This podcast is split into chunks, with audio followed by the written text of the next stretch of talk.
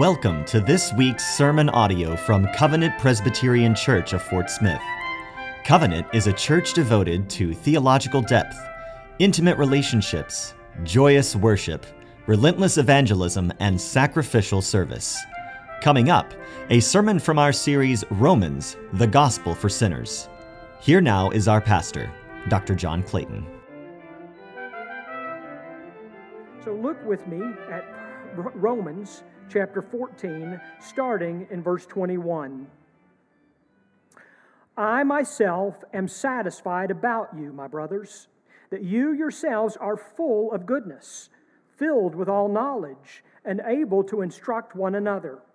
But on some points I have written to you very boldly by way of reminder, because of the grace given to me by God, to be a minister of Christ Jesus to the Gentiles in the priestly service of the gospel of God, so that the offering of the Gentiles may be acceptable, sanctified by the Holy Spirit. In Christ Jesus, then, I have reason to be proud of my work for God.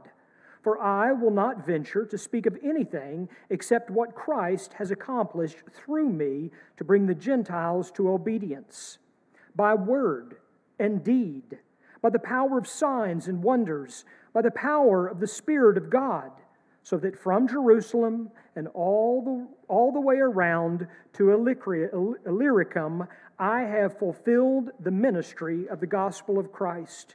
And thus I make it my ambition to preach the gospel, not where Christ has already been named, lest I build on someone else's foundation. But as it is written, those who have never been told of him will see, and those who have never heard will understand. The grass withers, the flower fades, but the word of our God will stand forever. Let's go to him in prayer. Our God in heaven, we confess that you are source of all light, and by your word you give light to the soul. We ask this morning that you would pour out upon us a spirit of wisdom and understanding that being taught by you in Holy Scripture, our hearts and our minds might be open to know the things that pertain to life and holiness. Through Jesus Christ our Lord. Amen. As we consider our passage today, I want to look back to something that Paul says to the church at Ephesus.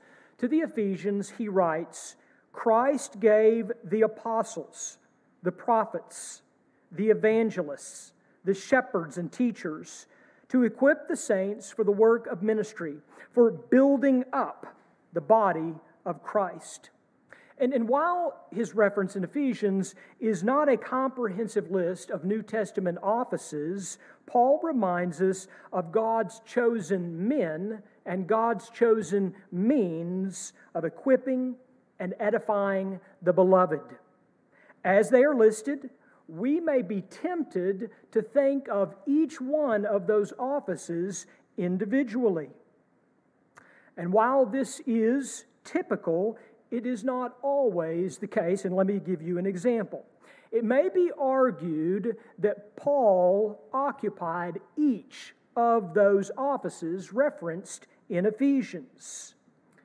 And as you think about this, I'll give you an example within our own Reformed tradition. Regarding the office of elder, for example, our book of church order says, quote, the man who fills this office has in Scripture different titles expressive of his various duties. As he has the oversight of the flock of Christ, he is termed bishop or pastor. As it is his duty to be grave and prudent, an example to the flock, and to govern well in the house and kingdom of Christ, he is termed presbyter or elder. As he expounds the word and by sound doctrine both exhorts and convinces the gainsayer, he is termed teacher. These titles do not indicate different grades of office, but all describe one and the same office. And so, an elder, for example, in the Presbyterian Church of America is of course, the same word, presbyter, but he's also a bishop, he's also a pastor, and he may also be a teacher depending upon his duties. Similarly, Paul was an apostle. He was called, remember, called personally by the resurrected Lord Jesus Christ. But as an apostle, his duties were varied and they were also expansive, which is what we see in our passage today.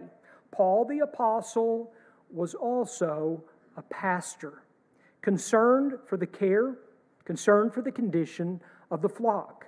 He is, as he refers to it, satisfied. He is proud of the work God has done through him in Rome, even the miraculous things that God has done through him.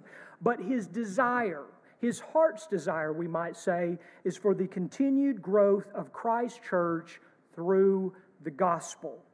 He is a pastor who knows well the condition of his flock, and he is one who knows well that there are lost sheep to gather in. The Greek word translated shepherd, poimen, was being used figuratively by the time of the writing of our New Testament. When John quotes Jesus saying, I am the good shepherd, no one thought that he meant literally a herdsman. We understand that a shepherd is one who has concern and care for a specific people, for a specific flock. As Christ is our shepherd, Christ calls underneath him under shepherds to shepherd his church. We are, of course, more familiar with the Latin translation of the word shepherd pastor. Pastor is a shepherd. In the semantic wasteland in which we live, many words have lost their specificity and, by virtue of that, their significance. But Scripture gives us both specificity and description, such as our passage today, in which one of Christ's apostles shows us the heart of a pastor. And so I want to begin first with this theme in our passage today, and that is called to ministry. Paul was called to ministry. Although not emphasized enough, if at all, in the modern church, every Christian is called and gifted to ministry. There are no exclusions. As this is from God, we may say that there is no such thing as a secular vocation or a secular calling for a Christian. In fact, most of Christian ministry happens outside the church, in the ordinariness of your life regardless of your profession, what God has given you and how God has given you, has gifted you, is for the glory of God for Christ's sake. All who are in Christ then are called to serve Christ. But not everyone is called to shepherd the sheep. Every Christian has a ministry but not every Christian is called to be a minister. Specific to his pastoral calling, Paul was uniquely gifted to teach as what we would call, in our Presbyterian doctrine, we would call a teaching elder. By the grace of God, he says in our passage that he is called to be a minister of Christ Jesus. And as God calls a minister, he calls a minister always with specificity. For example, for me, my calling is here Covenant Presbyterian Church of Fort Smith. But uniquely for Paul, his calling was, as you see in the passage, for the Gentiles. You think about this in the book of Acts. Peter's ministry was different from James' ministry. James' ministry was different from John's ministry. And we begin to see this trickle out all the way to the book of Revelation. But for Paul, he is very specific here. His ministry is broad, it is to the nations. Now, this is not to say that Paul was not called to the lost sheep of the house of Israel.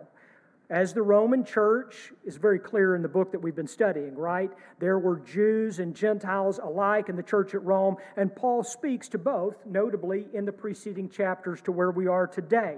But his calling by Christ, his calling by Christ was uniquely focused on the lost sheep of the, and that Greek word is ethnos the lost sheep of the ethnos. And interestingly enough, you'll see this translated two ways. It'll be translated either as Gentiles or translated as nations. Paul was called to a specific ministry to the, to the Gentiles, that is, go into all nations.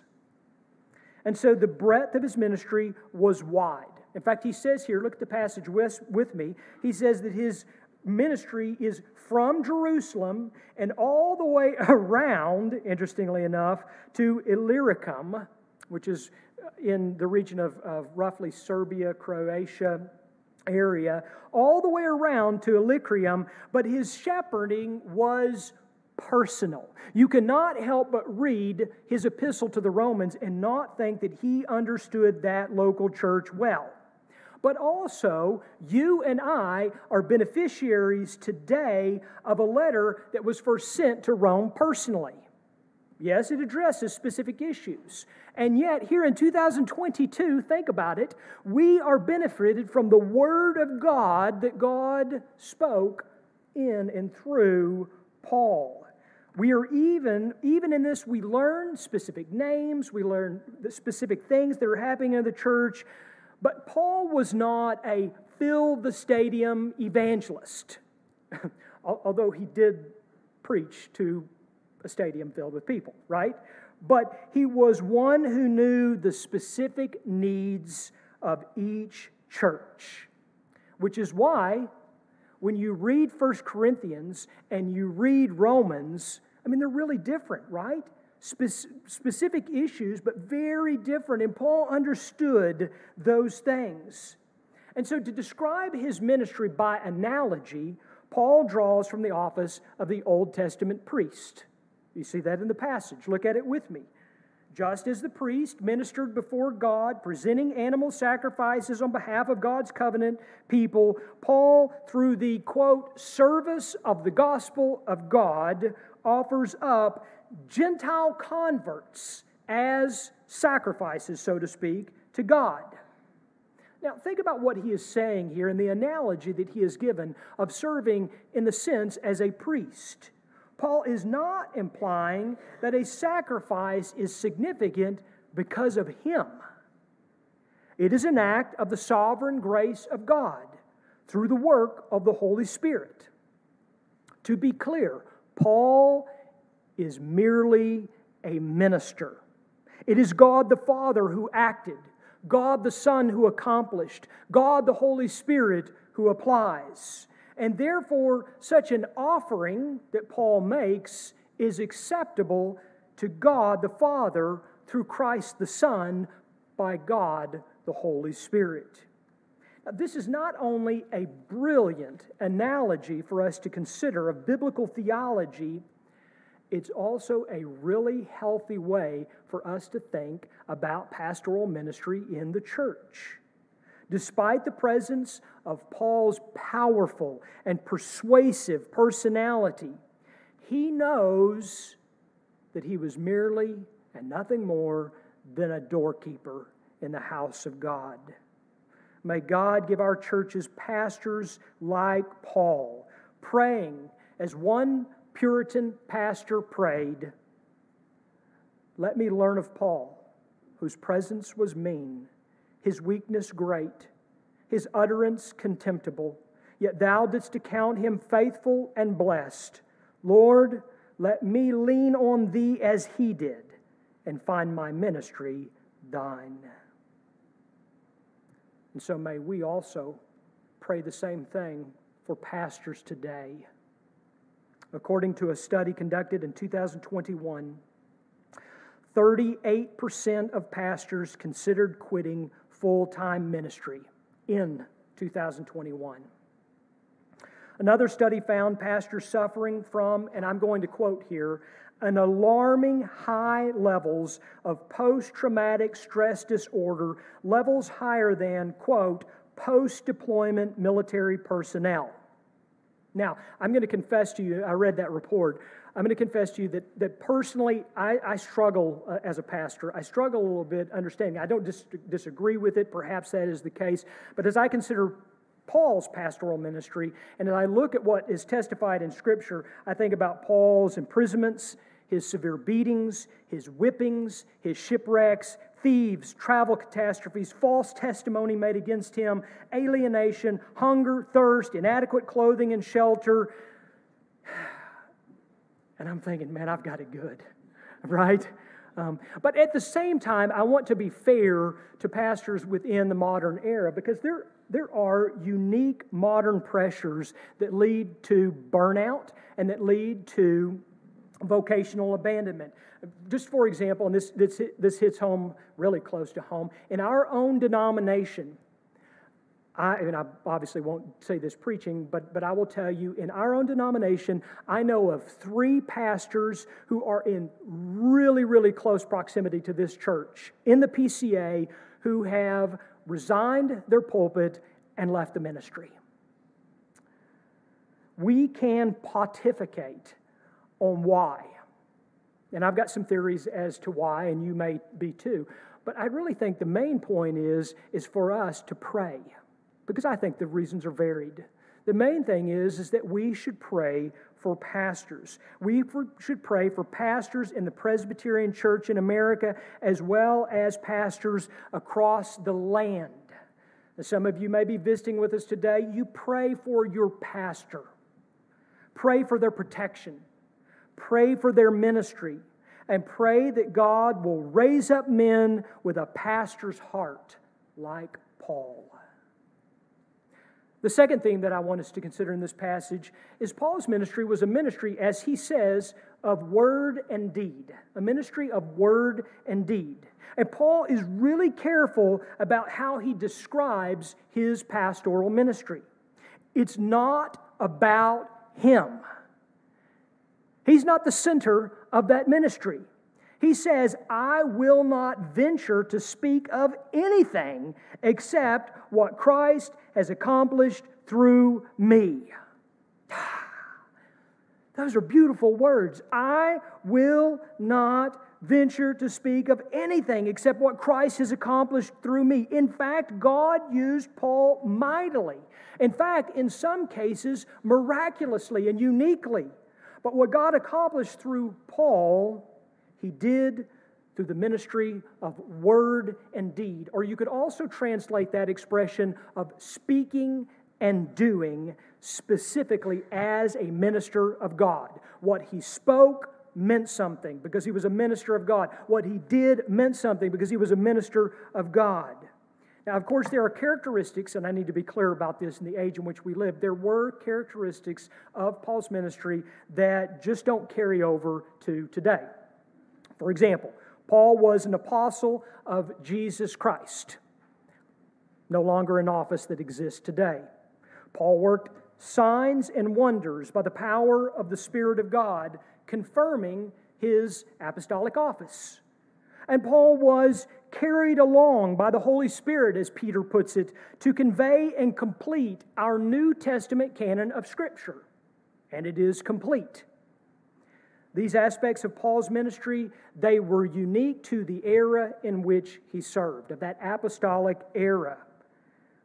But this does not negate the importance of word and deed, speaking and doing ministry in our own day. For example, by virtue of his ministry, Paul says, I am satisfied. Or you could also translate that Greek word fully convinced. I am satisfied. I'm fully convinced that the church in Rome is full of, and these are beautiful expressions, the church in Rome is full of goodness. It's filled with knowledge. It's faithfully instructing or admonishing one another. Is that not beautiful? Look at the text. That's how he starts out this paragraph. And that doesn't happen by accident.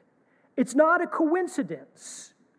Their goodness Or I prefer to translate that word, their kindness. Their goodness or their kindness does not, of course, imply perfection, but that they are characterized by that virtue as a church as a whole.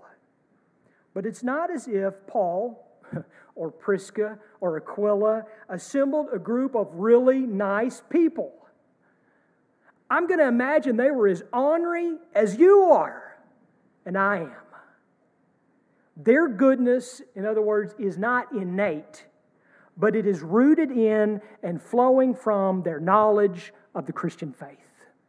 Their goodness or their kindness is rooted in, it is flowing from their knowledge of the Christian faith. And Paul says that they are filled with all knowledge, not meaning completion, not meaning perfection, but a comprehensive understanding of the gospel and the Christian faith. And that's my prayer for you. That's our prayer for ourselves, isn't it? We desire to be a church who has a full, a comprehensive understanding of the gospel, a right understanding of the Christian faith. I mean, think about it. If they were perfect, Paul wouldn't have had to write this letter to begin with. Nor were they above reproach, as Paul had particular points that they had forgotten. See, you thought it was just you and me, right? No, they too one study, I don't remember the statistics, tells uh, how many people can remember a sermon preached on Sunday morning hours after it's preached. Yeah, it ain't good. I mean, it's really not, not good at, at, all. And we try to reinforce that as a church. We post the videos, we have the audios of the sermon. All of my sermons are manuscripted, so you can go back and read them and check references and things of that nature. But look, let's be honest with one another. It's really hard to remember sometimes. And Paul knows that. And so what's he doing? He's reminding them. And do you notice the things that he reminds them of?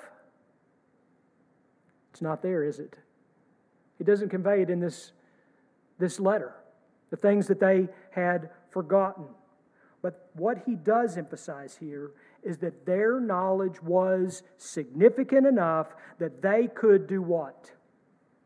The Greek word there, again, I like better translated admonish they could admonish one another. It's a beautiful picture of the primacy of the gospel in our relationships with one another.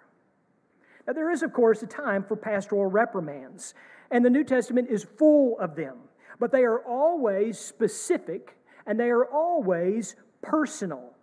Paul has written to them, and he's written to them in his authority, and he has written to them boldly as God has given the minister both authority and to be commanded and obeyed and respected, there are times when the minister needs to tell us things that we don't want to hear, right?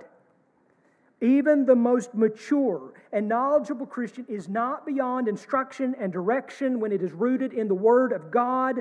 For what did Paul write to Timothy? A real encouragement in his ministry.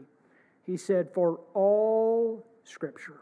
Not just some, for all Scripture is breathed out by God and profitable for teaching, for reproof, for correction, and for training in righteousness, that the man of God may be complete, equipped for every good work. But As in word, so also in deed. For the pastor's vocation is not a cloistered career. Paul was a powerful preacher but he also had reason, as he says, to be proud. Again, I think better translated to boast. He had reason to boast in his work for God or those things that pertain to God. And as he labored for the church, so the Lord used him. And look at this verse with me. How did the Lord use him?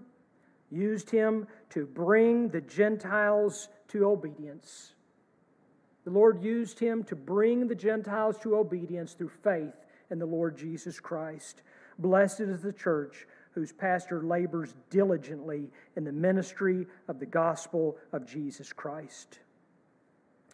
In the modern church, we ask much of our pastors.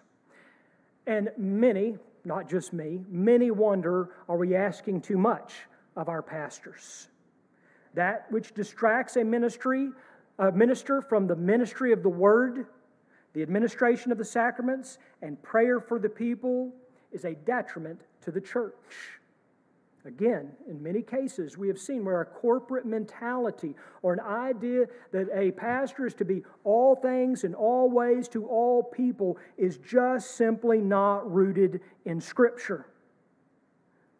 But the pastor who labors long in the Word, faithfully administers the sacraments, and prays often, and prays specifically for his flock, is blessed but he's also a blessing to the church. And I might add that this is where other shepherds, the ruling elders in the church, are so vital to a church's health, often protecting the minister from himself and from others. A healthy church is a church whose elders actively shepherd the flock. And incidentally, just very personally to us, that's one of the reasons we began the parish ministry. That you might have a defined area of church members that you might grow in your relationship with, but also that there would be a ruling elder in that parish and also deacons in that parish, and that we might see the church at a closer level and build relationships with these under shepherds, the ruling elders and elders of the church. And so Paul's ministry was a ministry of word, but also of deed, to which we as a church look to his example. The third and final theme that I want us to look at is Paul's was a Great Commission ministry. Paul's was a Great Commission ministry. Paul, in his unique pastoral role, maintained his zeal for the lost. He never loses it. We never see it lost in his writings. He says, I make it my ambition to preach the gospel, not where Christ has already been made, named. I mean, think about this. Yes, the church in Rome needed his pastoral guidance, they needed his specific input. But the people in Fort Smith, Arkansas needed the gospel. We are the fulfillment. Think about this. We are the fulfillment of Isaiah's prophecy. Those who have never been told of him will see. Those who have never heard will understand. We have believed a gospel that was advanced around the world from Jerusalem to Illyricum to where did you first hear the gospel? and believe. Where did you first hear the gospel and believe? It is there that the gospel advanced. But Christ's Great Commission is not yet complete. What he says in our passage today is present tense. And so, with the heart of a pastor, Paul includes the Romans. He's now telling them and by telling them, he is including them in his missionary endeavors. Because here's what Paul knows he knows that a zeal for missions is contagious. Paul also knew that a church that forgets Christ's commission can very quickly translate it into the great suggestion. Sadly, pastors can lead the way in this complacency. And I, I, think that Richard Lovelace, writing a number of years ago, I think he really gets this right when he says, quote, pastors gradually settle down and lose interest in being change agents in the church. An unconscious conspiracy arises between their flesh and that of their congregations it becomes tacitly understood that the laity will give pastors special honor in the exercise of their gifts if the pastor will agree to leave their congregation's pre Christian lifestyles undisturbed and do not call for the mobilization of lay gifts for the work of the kingdom. Pastors are permitted to become ministerial superstars. Their pride is fed, and their congregations are permitted to remain herds of sheep in which each has cheerfully turned to his own way. Hmm. Those are sad words. I pray that they can never be spoken of this church. And Paul wouldn't let them be spoken of regarding Rome. He will have none of it. Instead, he includes them in his passion, you see. He includes them even in his plans, in his missionary endeavors. He is quick to include all of the churches to take the gospel to the Gentiles, to take the gospel into all the world. Blessed is the church whose pastor and congregation are united in completing the Great Commission. May God bless this church with pastors who are truly called, faithful to word and deed ministry, and zealous for the advancement of the gospel from our neighbor to the nations. And may God bless this church with pastors who, like Paul, who have a heart to shepherd the flock to the glory of God. Let me pray for us. Our gracious God in heaven, by your design, you have taken us to this passage today, and you have shown us the heart of a pastor. Not that we may exalt the man, but that we may praise his God. And so, as we look to it, so also we, as your people, this local congregation, we ask for your blessing upon us. May we indeed have a heart for the nations. May we indeed have an obedience and faithfulness to word and deed ministry. And I pray specifically for the elders of this congregation that you would bless them, watch over them, and give them a heart to shepherd your flock. We will all pray this together in Jesus' name. Amen. Thank you for listening to this week's sermon. We hope you have grown in your knowledge of and love for God. Covenant Presbyterian is a PCA church that meets for worship on Sunday mornings at 10:30 a.m. Our address is 120 North 9th Street in historic downtown Fort Smith, Arkansas. For more information about Covenant, visit our website at www.cpcfs.org.